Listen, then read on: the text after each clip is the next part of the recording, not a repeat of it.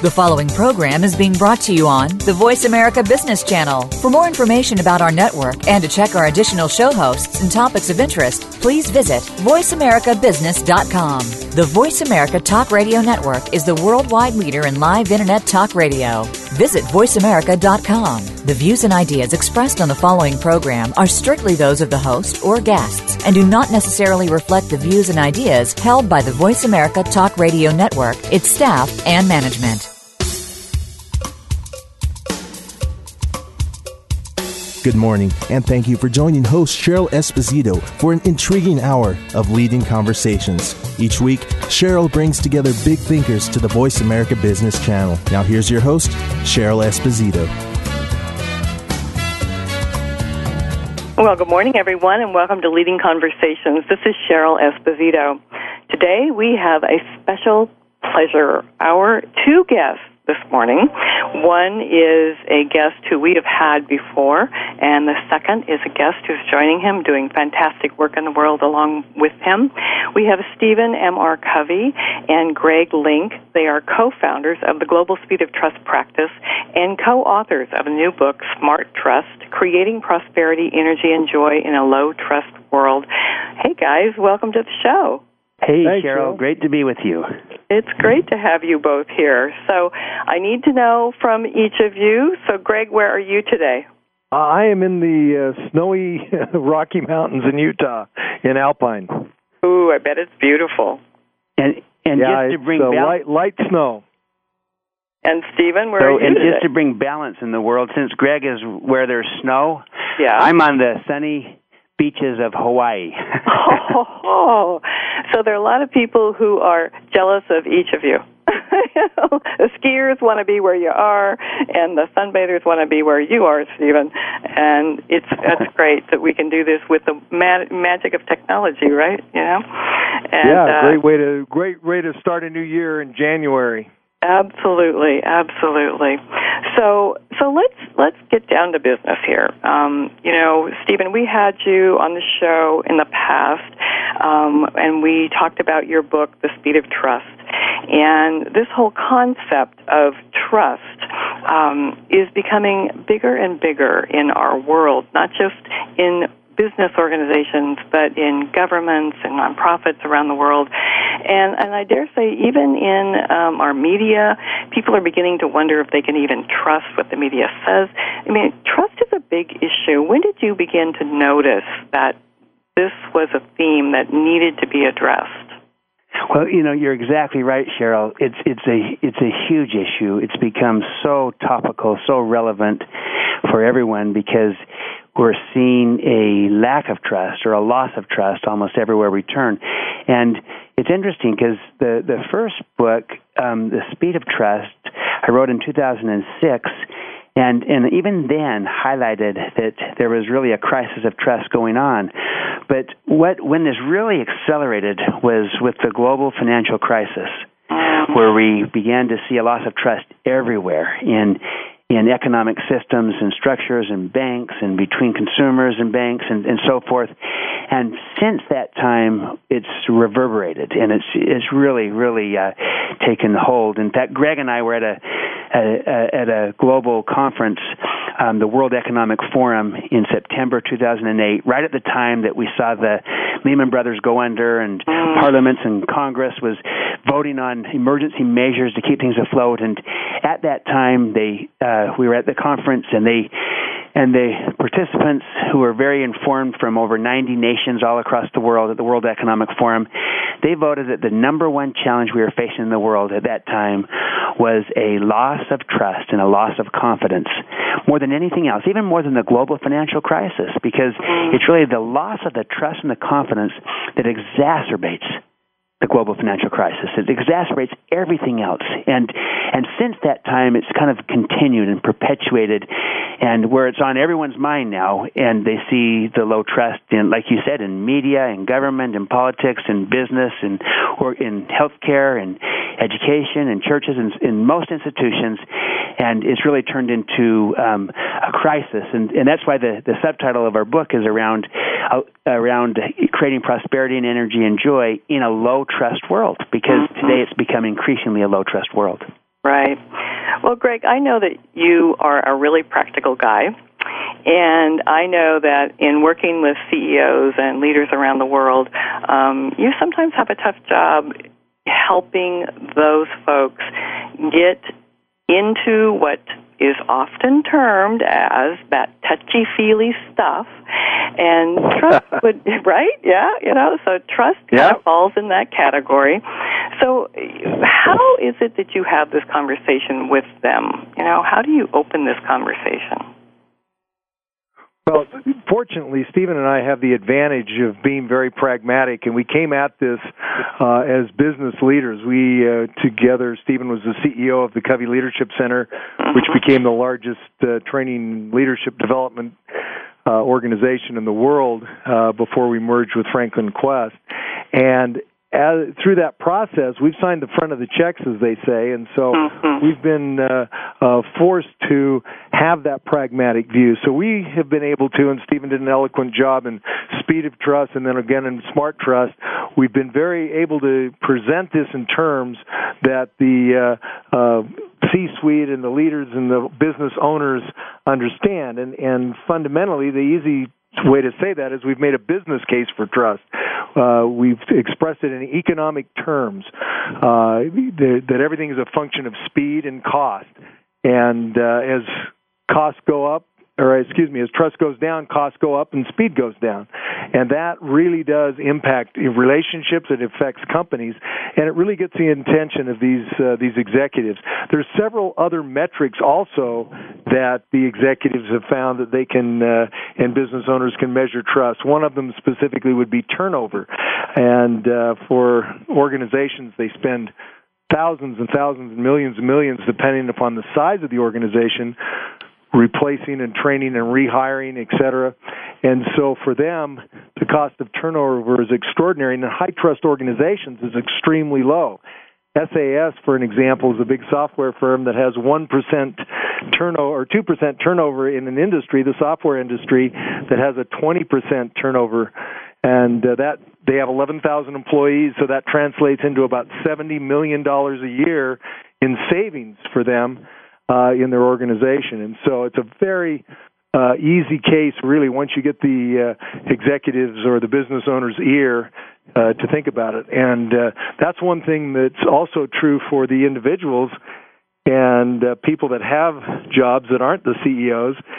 Being able to make the business case for trust uh, dramatically affects your influence and gives you credibility uh, with that audience to express some of the ideas that you may have to make your organization uh, a higher trust organization. And so it really does uh, get their ears. And now all the press that you and Stephen have been talking about is reinforcing. So we're really finding a resurgence in their interest, their willingness to uh, listen, and the evidence that uh, we talk about in Smart Trust that points to all these organizations that are profiting and, and having prosperity. As a matter of fact, uh, high trust organizations, the research shows, are three times more profitable than low trust organizations.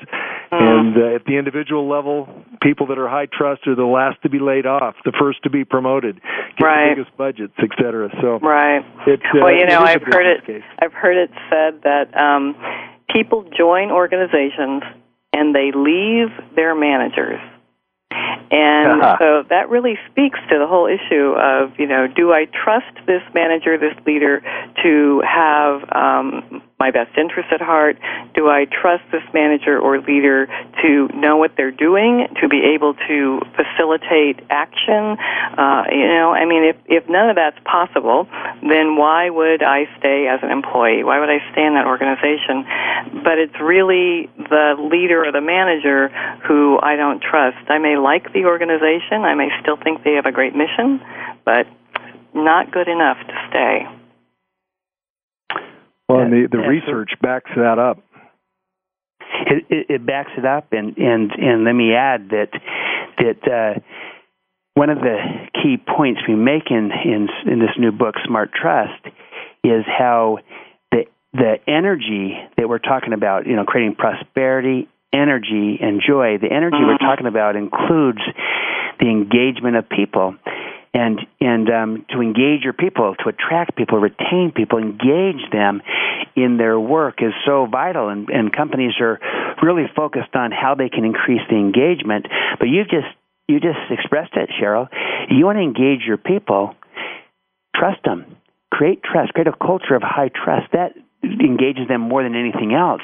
But what disengages someone is when they're not trusted. Mm-hmm. And you're right, they do join organizations and they leave managers and they leave when there is a, a distrustful relationship, when they're not trusted. And there's nothing that disengages quite like that. And as a result, you see all kinds of not only disengagement, but then you see the turnover, and then that becomes a very exp- expensive proposition compared to when there's high trust you see high engagement. Nothing engages people like being trusted, and that not only engages them, they stay and they perform extremely well, and you get all the economics that flow from that. And so, um, it's kind of a, a, a virtuous upward cycle when you create a culture of high trust, and you get the dividends that flow with that. Compared to when there's distrust, you you pay the so-called trust taxes, low trust taxes that that right. really plague organizations everywhere.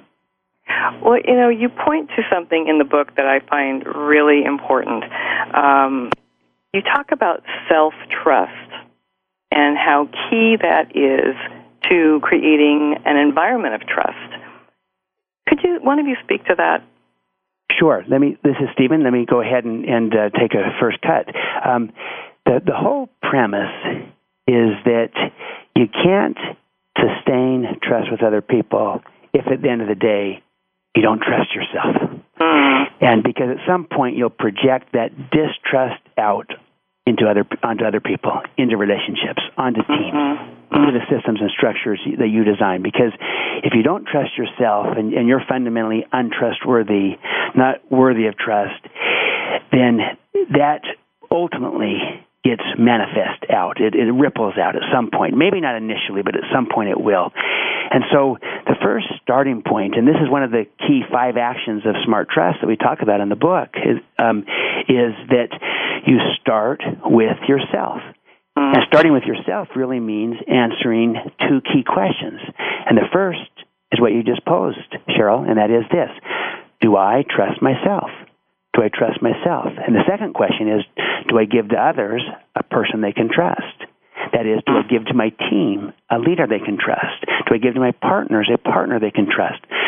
So that self trust, starting with yourself, is so vital, and it really flows out of having a it, uh, having a combination of character and competence. And the mm-hmm. more you can increase that character and that competence, that makes you more credible.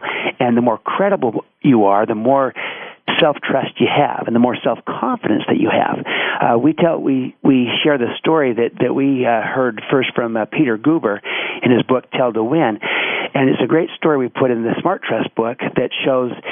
Um, uh, uh, Magic Johnson, the the basketball player that played for the Los Angeles Lakers and, and was a, a great player, um, Hall of Fame player. Everyone knows Magic Johnson. Well, when he was a rookie, um, uh, in his very first year, the Lakers were in the NBA Finals, and and um, and they were in Game Six was coming up, but in Game Five they had just lost Kareem Abdul-Jabbar, who is the MVP of the league and the and the superstar, and and uh, he'd just gone down to injury, and so the entire Laker team was depressed, and this 19 year old rookie at the time, Magic Johnson, you know, first year, 19 years old, he sees the, the discouraged teammates because they just lost Kareem. He's out for the rest of the series. And they're thinking, there's no way we can win. So even though they're up 3 to 2, they've got to go back to the opponent's home court. And they're saying, there's no way we can win. And, and Magic looks around and he says, come on, what's wrong with you? And he goes, wait, I know what's wrong with you. You're all worried because we just lost Kareem. Well, let me tell you, let me tell you something, teammates. I'll be Kareem. I'll be Kareem, and and uh, you can count on that. And so they got on the plane to fly out there, and and Pat Riley, the coach, says that seat one A was Kareem's seat, and no matter what, you didn't sit in Kareem's seat, and even if Kareem wasn't there. And so, and that Kareem would put a sign up saying, "This is Kareem's seat. Don't sit here." Well, Magic gets on the plane and he goes right to seat 1A, and he sits down. Why? Because he says, "I'll be Kareem." and he goes out and he plays center. This is a point guard. He plays center, the the tallest position in basketball. He plays center. He scores in that sixth game. He scores 42 points, gets 15 rebounds, and and uh, leads the Lakers to a championship game. And and then in the when he's interviewed afterward, he he says, "This one's for you, big fella Kareem. This one's for you." and and but see, he had such self trust, self confidence that grew out of his character and out of his competence that it gave him a sense of I trust myself. I can play Kareem. And not only that, all his teammates rallied behind it. They were inspired by it. They want to they want to follow someone that they can trust and that trust themselves. And and Magic Johnson illustrated that. That was in the world of sport. It translates into all aspects of life. Mm, it's so it's a great story. So I want to stay on this for a minute. We before we go to break. You know how do how does someone know if they trust themselves or if they have what's sometimes known as overconfidence? Well, um, you know that's there is a self knowledge. We have a tendency to know ourselves better uh, than others do, and a lot of times when we uh, as Stephen said, project distrust, it's because we we don't have confidence in ourselves. And so right. when you look at the the opposite of that, where somebody does uh, have overconfidence, uh, it really is difficult to discern. But the way you do it is is just like we talked about in making the business case. You've mm. got to look at the track record, and uh, what is their track record? What is their history? What have they done? Uh, what is their motive? That's another thing you can question. And so it becomes pretty evident to others and perhaps not to the person who's overconfident sometimes without sometimes some fairly brutal feedback. Uh, politicians are excellent at this. They they can charge along acting like nothing's wrong and ignoring uh, some of the things that that argue uh, that the case that they're making for themselves is completely the opposite of the way they've behaved for the last 20 years. And it's the track record that uh, is probably the easiest way to to uh, differentiate those that are uh, really legitimately credible and have a track record of of uh, taking the high ground, and those that are a little bit uh, over exuberant, maybe a little egomaniac uh, about it. Makes a lot of sense. We're going to go to break, and when we come back, we're going to drill deeper into this whole concept of smart trust. We'll be right back.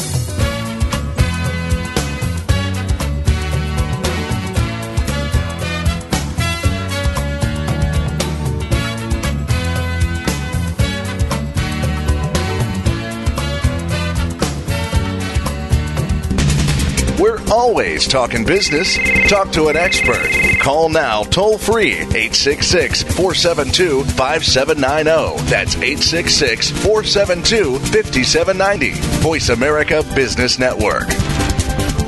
Leadership is not static, it evolves as you do. At Alexa Consulting, we work with CEOs, senior leaders, and leaders in transition who want to make a difference. Leaders who believe that good business is good for people, good for the world, and knows that conscious actions can have global impact. Are you ready to take your leadership to the next level? If you are, then visit our website at www.alexaconsulting.com. That's www.alexaconsulting.com. Alexa Consulting, developing leaders worldwide.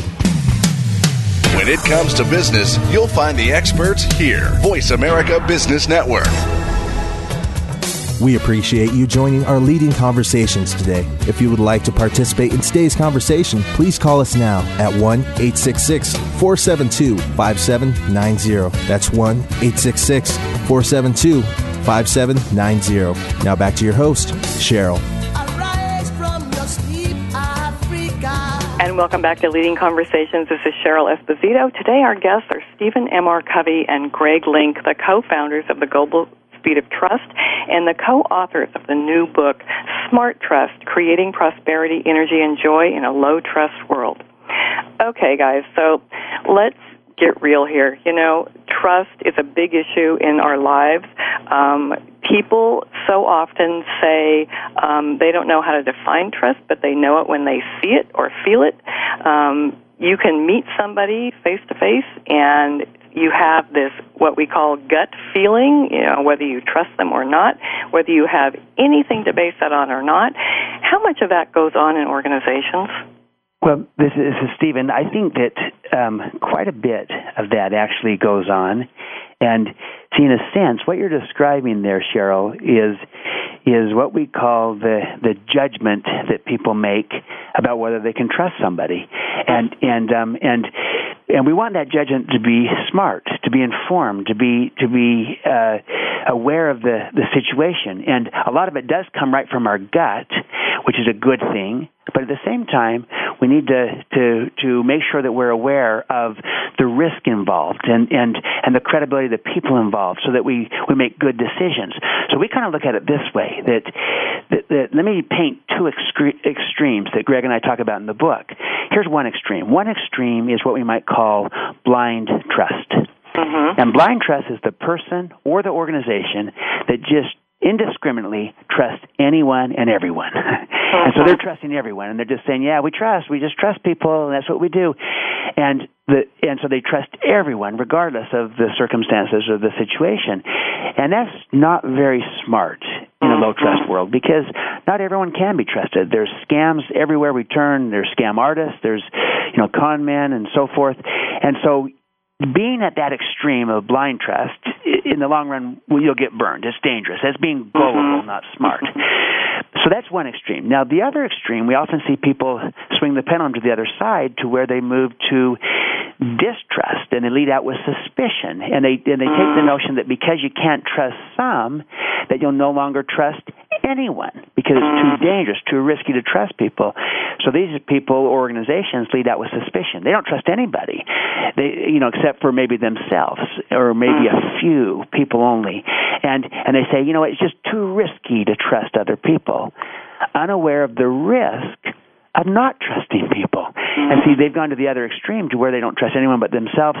And what they do is they foreclose all kinds of possibilities. They don't even right. see the possibilities because they, they start out with distrust and, and then they find all the evidence to kind of back them up and prove it. And so neither of those extremes is where you want to be. Uh, what we're advocating in smart trust is really a third alternative from the extreme of blind trust or gullibility or distrust and suspicion. It's smart trust, and it's really about judgment, and it's really a blending and a harmonizing of your heart and your head. The heart is represents your propensity or willingness to trust. Mm. The head represents your analysis, your, where you assess the situation, the risk, and the credibility of the people. Mm. And if someone has, you know, all heart and no head, that is, they have a high propensity to trust and very low or poor analysis, that's the person that falls into blind trust. They they trust right. too much and they get burned because they don't assess the risk and the situation and the people involved. You don't want to be there, but nor do you want to be on the other side where it's all head and no heart, where it's a low propensity to trust and very strong analysis. In those cases, you'll find all the reasons why no one can be trusted, right. and you won't even see possibilities that are out there. Right. But if you find this third alternative of smart trust, high propensity to trust, equally high analysis, that gives you judgment. And that is a blending of heart and head. And that, that is where the informed judgment comes out. Oftentimes it could be your gut. Sometimes your gut might represent just one of those notions and, and, and as opposed to the balancing of it. So you got to kind of assess the whole package. But that's what this book is about, is really trying to help people get good at learning how to trust smartly in a low trust world and, and how to lead out with trust and operate with high trust in a low trust world and do it in a way that creates possibilities while minimizing the risks that are out there by not being foolish and, and blind with your with your trust and, and so that's the whole premise and and uh, um, and and we're trying to say this is something that you can really get good at and skilled as as a competency and the ability to create and extend this kind of smart trust with people and organizations everywhere. You know, uh, I am thinking about how applicable this is in organizations and outside of organizations. But as I think about, you know, who's the person who has blind trust in organizations, and I think of clients who um, delegate something and give it to someone who reports to them, and they they give them kind of an outline. This is kind of what you need to do, and you know let me know how it goes. And you know, they they have high Yep. propensity to trust, and there it is, that low analysis, right? And so then in a month they say, well. What happened with that project? And that person hasn't done very much, and suddenly they're in trouble, right? And then you have the the the person who's the leader who is the micromanager who says it's actually easier for me to do it myself. So they either do that or they hold someone's hand all the way through every single step and they make them check in, you know, every 5 minutes on a project. And well, you know what that does of course is it gives people a sense of not only do they think I'm stupid, but they don't trust me at all. And it creates so much work talking about slowing things down, right? That would affect the speed of trust, right? Absolutely, Absolutely. and, and Go quite ahead, Greg. frankly, what you yeah, what you're speaking to, uh, that whole lack of clarification of expectations is what causes most grief and low trust in relationships and therefore in teams and organizations. And what the art of the deal is in between those two extremes, as Stephen's mm. expressed, in the judgment of holding people accountable and in having them return and report, but giving them the autonomy. So often, you know, a lot of micromanagers delegate the responsibility, but they don't delegate the authority or the ability to make any decisions. And so people are kind of hamstrung. Uh, the other thing that happens is, and this cuts both ways, to the person delegating and the person receiving the delegation, not having clarity of expectations, uh, particularly a by when as far as deadlines, et cetera. And so that's where a lot of the breakdowns occur. And so uh, th- some of the behaviors that we emphasize are are clarifying those expectations together, but then holding people accountable. Interesting sidelight. I was speaking to an executive the other day, and he was lamenting the fact that that uh, you know with this whole less is more that a lot of people are having to work uh 60 hour work weeks to get everything done. And and quite frankly that to Stephen and I is a symptom of micromanagement. The very fact that they're so involved in everything the art art of leadership and the distinction between management and leadership that leaps you from a being just a mere manager to a leader is that ability to extend trust to others but e- extend it as Stephen expressed smartly in a way that everybody understands the expectations the specifications the by whens and they've actually been delegated not only the responsibility but also the authority Mm, that makes a lot of sense. So you you have an action, act- the third action in the smart trust process. You call declare your intent. Stephen, can you speak to that? Yes, de- declare your intent is the whole notion that um, be clear, be transparent, particularly about your agenda and about your motive.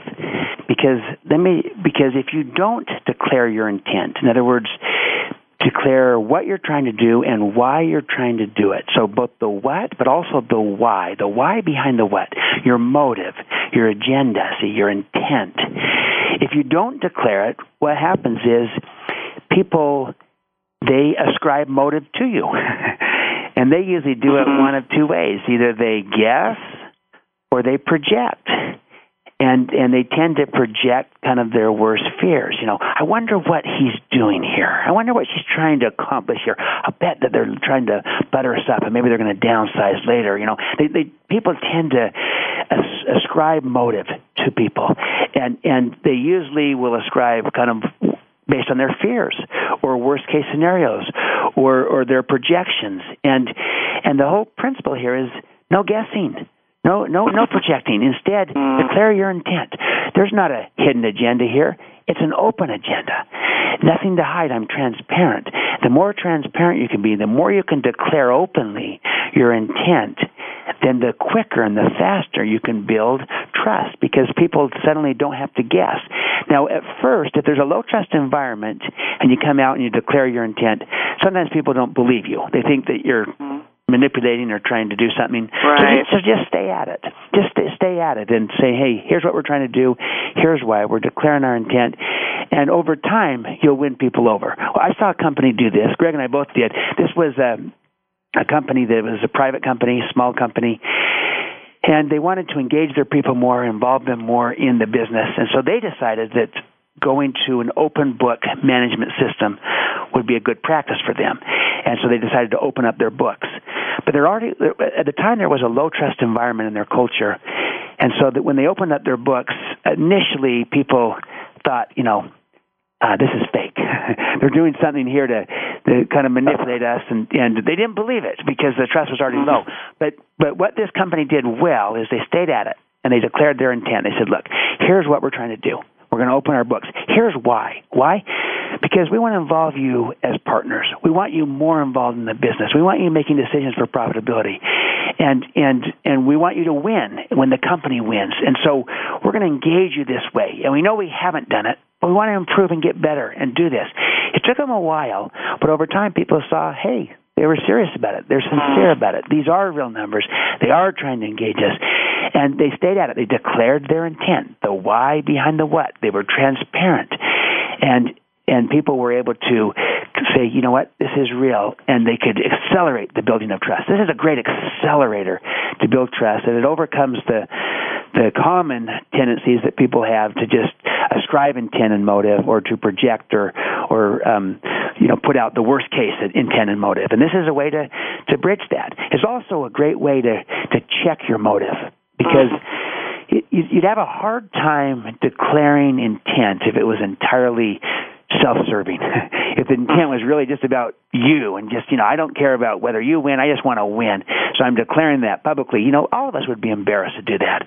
So it's a great test of what is my motive? What is our agenda here? What are we trying to do? And is it is it seeking mutual benefit? Is it seeking win-win? Because if it is, you can build trust with that. If it's not, if it's just self-serving, self-promoting, all about me, just win or win-lose, in the long run, that's not going to build trust, and that's a good test. And the test is, could I declare this? Would I declare this? Yeah. And and so that's a it's a great practice, and we've seen that people, leaders, companies that do this, they get better results and they build trust better and faster. Have you ever worked with someone, a leader in some organization, who, as you're having this conversation with them, they begin to have a sense that um, they don't trust people very much? That they maybe didn't know that before? Ab- the light absolutely. goes on slowly. the light does go on, but it goes on slowly. Go ahead, Stephen. Well, I'm just going to say that that um, absolutely. There's there's uh, many times where people come to the realization that they have a low propensity to trust, and they they th- and and see the the fact that we create this idea of a blending, a harmonizing of heart and mind, of a propensity to trust with analysis is what enables that to happen because because in their mind they're not being distrustful initially. They just find out they just have all these reasons why they shouldn't be trusting somebody. Right, right. But when you separate those pieces out into no, there's really two pieces: propensity to trust and analysis. And suddenly they realize they don't have to give up the analysis. No, they just suspend it. Mm-hmm. Where's your propensity to trust, your bias to trust to begin with? And sometimes they come to the conclusion, they, they recognize, you know what, I realize that I'm very good at this analysis, but I don't start with really a high propensity to trust. And as a result, I find all the reasons why I can't trust anyone. Let me give you an example of this, Cheryl.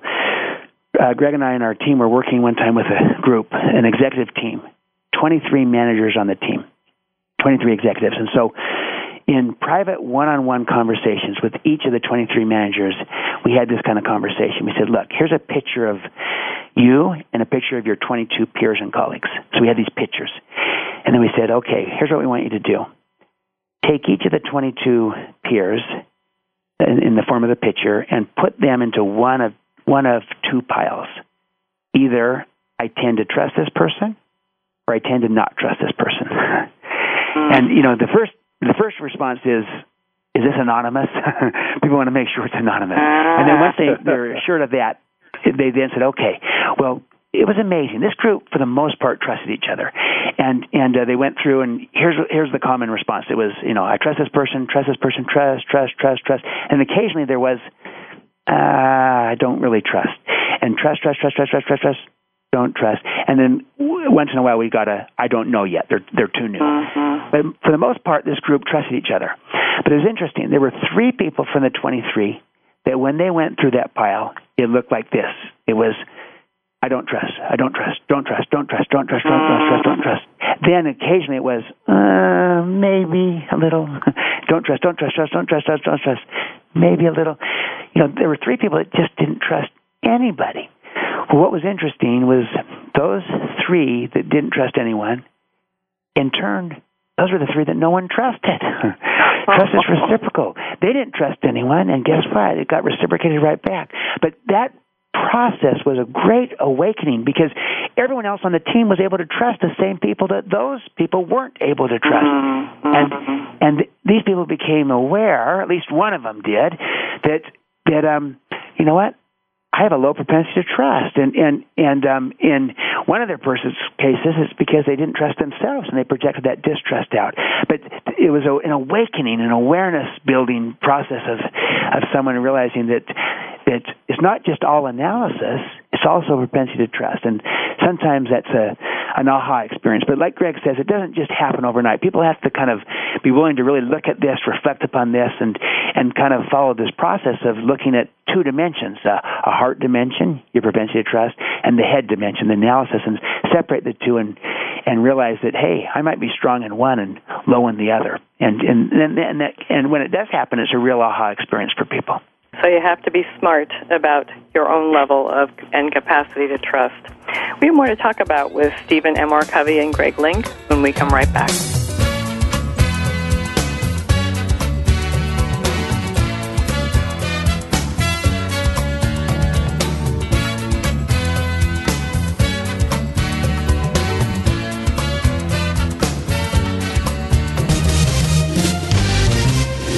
Stocks, bonds, investment opportunities, financial news, and talk.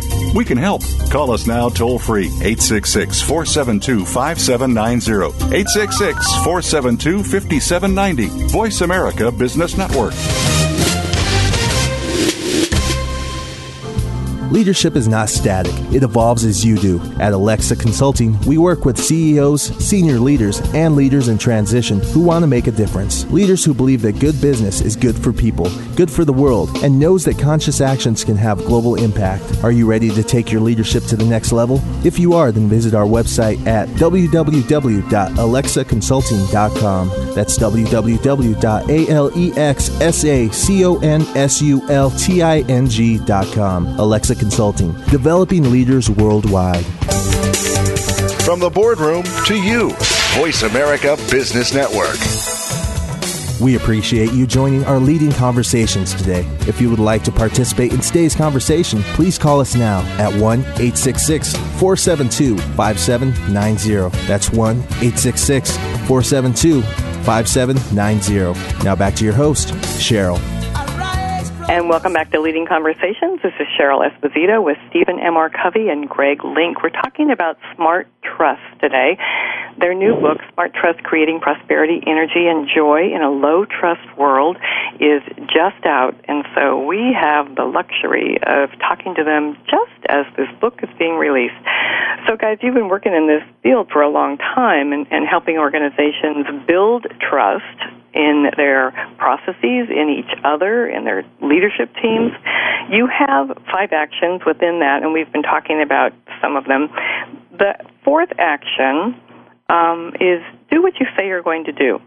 Now, one would think that that is kind of, uh, yeah, uh, you know, of course, people would do that, but apparently that doesn't always happen. Greg, what do you think about that? Well, the fastest way to uh, build trust and to grow trust is to do what you say you're going to do. It's also the fastest way to destroy trust. And so it, it is common sense, but it's not common practice. And uh, Cheryl, I would like to say to put context to these uh, uh, five actions, we found that in our interviews and our research with all these different uh, leaders around the world, that these were the common actions that they all take. Uh, those that have high trust uh, organizations and that are high trust leaders. And so one of the things that this came uh, and was reinforced by an interview that uh, Stephen did with a CEO uh, that had uh, operations in 158 countries out of the uh, uh, European area, and uh, uh, he said that you know a lot of the leadership principles and a lot of the trust principles, as we've found, translate across culture, and it's not a problem, et cetera. But there are localized uh, ways of, of doing things, and but he said that he found the one thing that was common to all people in all these different uh, countries that they operated in is that you trust people who do what they say they're going to do. Everybody seems to have that value. Even little kids, uh, you know, when you you make a promise to your child, they hold you sure. accountable. Mommy right. or daddy, you said. and so it it applies uh, across the board. So we found that it is the fastest way to uh, look for an opportunity to grow trust is to make a promise and keep it. And even with somebody you've just met, uh, try to find something that you can offer to do, and then make sure you follow through because it is you can grow your trust in your relationship faster by action than you can by promises. Mm. And following through is definitely it. And then also to be conscious and develop the skill to listen to yourself and not be casual with making promises. Mm, no right. matter who it's to. We have a tendency to have that in our families a lot. When you hear your your child or your teenager say, "Well, Dad, you promised," you didn't think of it as a promise, perhaps. Mm. You mentioned it, and to them that was a promise. And that gets back to what we talked about earlier about clarifying expectations. Well, and that really points to the need for self awareness, keen self awareness at all times. I like to tell my clients uh, who are leaders in organizations, you know, you are never out of the spotlight. You are never off stage. You never have an opportunity to let down because people are watching you and listening to you every single moment. And so your words matter, your actions matter, the way you look at people matters, and you better have some real keen self awareness in order to be effective. And you're absolutely speaking to that. Now, there's the the fifth the way action. we the way just a sec cheryl the way Yep. we express that to piggyback on what stephen said earlier about declaring your intent we judge others by their behaviors their observable behaviors we judge ourselves by our intentions and so we'll say something like well i didn't mean to or whatever because Right. we may have had good intentions but we may have behaved in a way that made people suspicious and so that self awareness you're talking about is paramount Wow, that makes a lot of sense. So the fifth part, trust action, lead out in extending trust to others. It, it sounds to me like what this means is so don't wait, be the first. Is that right, Stephen? Abs- absolutely, it's right. Leaders go first. Mm-hmm. It- They, they they lead out. That's what again what distinguishes the leader from the manager, as Greg said earlier. The first job of any leader, the first job of any leader is to inspire trust. The second job of that leader is to extend trust, to give it. And someone needs to go first. That's what a leader does. They go first. And yeah, there's a risk in trusting. There's also a risk in not trusting. And so you're trying to find that smart balance, that, that smart trust, and, and you lead out in extending trust to others. And I've seen too many people, they find all the reasons why they can't trust and why they're not being trusted and therefore they can't trust and they and they kind of perpetuate a low trust world. And and the danger of a low trust world is that we tend to become guarded and cautious. And so when there's when there's people aren't trusting are all around us, we tend to also not trust them, and then they reciprocate back. See, trust is, is reciprocal in either direction. When we trust people, they tend to trust us. When we withhold trust from people, they tend to withhold trust from us. One reason why customers don't trust um, companies is because the companies don't trust the customers. Same with employees. One reason why employees does, doesn't trust their management is because the management oftentimes don't don't trust the employees, and the employees reciprocate the distrust right back. But what leaders do is they create this trust. They lead out by extending trust smartly to others. And then their trust gets reciprocated. And you get the contagion effect in a positive way. Trust is contagious in either direction. Let's make it work for us. Let's create the trust. Let's extend the trust smartly. And you watch it come back to us many, many times. Let me give a couple of examples. Take uh, what Google is doing. Uh, Google is really an extraordinary story of success of how fast they have grown in just a short period of time, and and um, and they've done it a you know a whole variety of different ways. But let me tell you, at the core of their their release of their talent has been that they trust their people. They have what they call twenty percent time.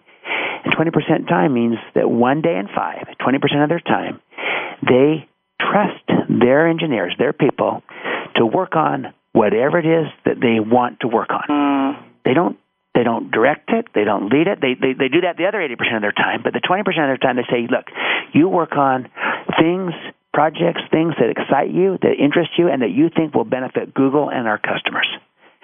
And we trust you to do that. And see, a company that didn't trust their people would never do that. But the, the people at Google, they respond to this trust and they're inspired by it. It brings out the best in them and they give their best work and they create all kinds of creative and inventive and innovative ideas and products. It's been estimated in some years as many as much as 50% of the Google products emerge from this 20% time. Right. Vastly disproportionate because people respond to being trusted. And, and uh, uh, you see it with um, other companies. Look at Southwest Airlines, 37 straight years of profitability in a brutal industry, the airline industry, but they create such enormous trust in their people who then create it with their customers and it gets reciprocated back. But they're not waiting on people. They're not waiting on this low trust industry where hardly anyone trusts. They lead out. The leaders lead out. They create it, they extend it, and the trust gets reciprocated back. They do it smartly, but nonetheless they do it. They create it. And that's what's needed in a low trust world is someone to go first. And that's what a leader does. They go first. They don't wait on everybody else to become perfect before they can act and move. They lead out with it. And that's what we mean by this fifth action. Lead out in extending trust to others. And there's people, leaders, organizations everywhere that are doing this, even in a low trust world, and getting great results. You know, it makes me think about, you know, how does trust become part of the culture? And, you know, I mean, we have CEO, revolving door CEOs these days, right? And and it seems that with each CEO that comes into organizations, um, there is a different way of doing business, a different way of interacting, a different way of engaging, and people stop having a sense of um, history or longevity, or that they're they can count on any specific type of culture in an organization, and you know, trust as you say, takes a while to build, but very quick to to lose. It makes me wonder how fast can you build trust as part of your culture, and then how do you maintain it as a legacy so that way beyond when that CEO is there, you know, when some CEO down the line is there, trust is still significant, a significant part of the culture. How do you do that? Well, one of the things that uh, requires is again this track record that we talked about earlier. And we uh, one of the stories in the book that we tell is about a uh, company who had had several leaders and had been bought and sold a few times and every new uh, owner had come in and said hey here listen to the people and here's all these things that are broken and made a bunch of promises and never kept them never followed through. And finally the the leader that we emphasize or talk about came in and he he had a town hall meeting with all the employees identified 12 or 14 things that uh, were important and needed attention right away and he promised he would get on them and, and uh, within a month he called another town hall meeting. He reported back to the culture that he had and to the team that he had uh, been able to uh, complete 11 or 12 of the items and then that there were a couple more that were going to be a little bit longer term but he reported on the progress. Uh, and that went a long way to uh, to restore trust. Another examples in uh, uh, there's a book called Worst to First. We tell the story of Gordon Bethune, who was the tenth CEO of Continental Airlines, uh. and uh, so he was in a legacy where there was a uh, a legacy of distrust for sure. Ten, he said that ten, when he ten, go ahead. tenth CEO in ten years. Oh yeah, in ten years, exactly. Yeah, yeah. He said when he came into to uh, his role the employees were kind of like abused children that had been uh, mistreated so much. And the first thing, or one of the first things he did, he took everybody out in the parking lot and burned the policy and procedure manuals that had been built over time to these huge things. And uh, that was just a, a an act uh, to signal to the culture that things right. were going to change and things were going to be different. So those are the kind of things that can help uh, transform that uh, legacy of distrust. And then ultimately, to the opposite side, organizations uh, that uh, where the leader does an act of trust like that, and the uh, that becomes a legacy. And, and like in Johnson and Johnson, where their credo has survived for decades uh, as yeah. the way that they behave inside of Johnson and Johnson, and it's even survived some tremendous mistakes that they, but the the way that they responded to the Tylenol disaster 25 years ago is still spoken of today, yeah. and they've even with some of their recent problems compared themselves to uh, to that and realized that they've they've got some work to do. So, well, you know, we Stephen, only have, have a couple of minutes. We only have a couple of minutes okay. left, and and this really this speaks to the the whole issue of you know legacy mattering. It, it matters, and you talk in the book about creating your own renaissance of trust, and to me, that this is where you really begin to plant the seeds for legacy. So, Stephen, talk about that because I want people to be to go away from this conversation with a couple of things they can start doing right now. Yes, I would say this that this this legacy of trust, this renaissance of trust, we're making the point that here in the midst of this crisis of trust, as we started this discussion today, where there's low trust everywhere, all around us, at the same time, simultaneously and paradoxically, we're seeing a renaissance of trust. We're seeing people, we're seeing leaders, we're seeing organizations that are learning how to create trust and succeed with it, even in a low trust world. They're not waiting on the world to to make sure that everything can be safe to trust. They're they're finding the appropriate way to extend smart trust. And I would just suggest that the two key things to, that all of us can do is coming back to what we were saying earlier about the first the, about the key jobs of leaders. The first job of a leader is to inspire trust. So I focus on myself. I look in the mirror. Do I trust myself? Do I give to others a person they can trust? If I can answer those questions, that's a great starting point because that, now I'm a powerful agent mm-hmm. of change, and, I, and people can look to me and trust me, and I trust myself. I have a, an ability now to affect a lot of things and a lot of people with that. Then the second key job of a leader now is to extend trust, to give it. And this is the smart trust we're talking about. This is where it becomes a legacy, is that it doesn't just stop with me that I'm trustworthy. No, I extend it. I pass it on. And Greg and I ask in the book about times that we've been trusted by other people when maybe we didn't even trust ourselves and how that inspired of us, inspired us, brought the best out in us. And then to say, okay, now play it forward, pass it on. Now let's extend similar trust to other people. For whom might we inspire to inspire by extending trust to them, and where they then rise to the occasion. And and that's what we can do as leaders: is we can inspire trust and we can extend trust. We can give it to people, to organizations, to colleagues, to peers, to children, to spouses, to partners, and we can find the way to extend it. And when we do that, people respond to it. They're inspired by it. It brings out the best in them, and they reciprocate it back and we can create a virtuous cycle of trust and confidence, creating more trust and confidence instead of the vicious downward cycle of distrust and suspicion. And that's what's needed in a low trust world is people, leaders, organizations, true catalysts of creating high trust in a low trust world. And each of us has a chance to be such a catalyst. It's like the words of Anne Frank. She said, How wonderful it is that nobody need wait a single moment before starting to improve the world. And it's true for all of us. We can start to improve the world by inspiring trust and then by extending trust. Well, that's a great point to end on. Greg, Stephen, it's fabulous to have you here today. I can't believe we're already at the end of the show. So I know people are going to want to know more. They want to know how to get this book and how to learn more about smart trust and the speed of trust. So where can they find out more about you?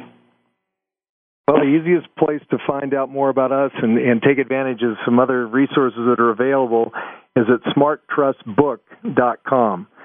And as far as uh, getting the book, it's available at their favorite uh, uh, bookseller, airport bookseller, uh, on Amazon.com, BarnesandNoble.com. So it should be. It came out three days ago. It should be out anywhere they look. Fantastic. Thank you so much, Stephen, for being here. Thank you, Greg, for being here. We so love it, and we'll for sure have you back again on another Leading Conversations. Cheryl, you're delightful. Thank you. We, we appreciate it genuinely. Thank you. Remember, everyone, to think big because the world could be a better place because of a conversation that matters.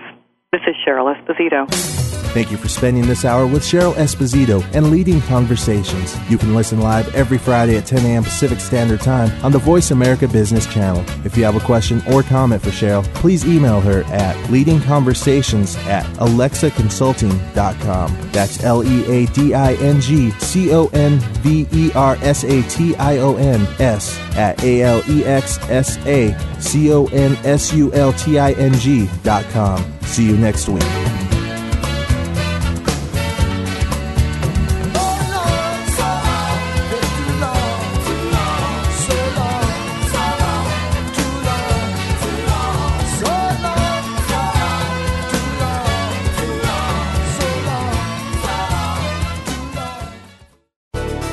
Thanks again for listening to the preceding program brought to you on the Voice America Business Channel. For more information about our network and to check out additional show hosts and topics of interest, please visit voiceamericabusiness.com. The Voice America Talk Radio Network is the worldwide leader in live Internet talk radio. Visit voiceamerica.com. The views and ideas expressed on the preceding program are strictly those of the host or guests and do not necessarily reflect the views and ideas held by the Voice America Talk Radio Network, its staff, and management.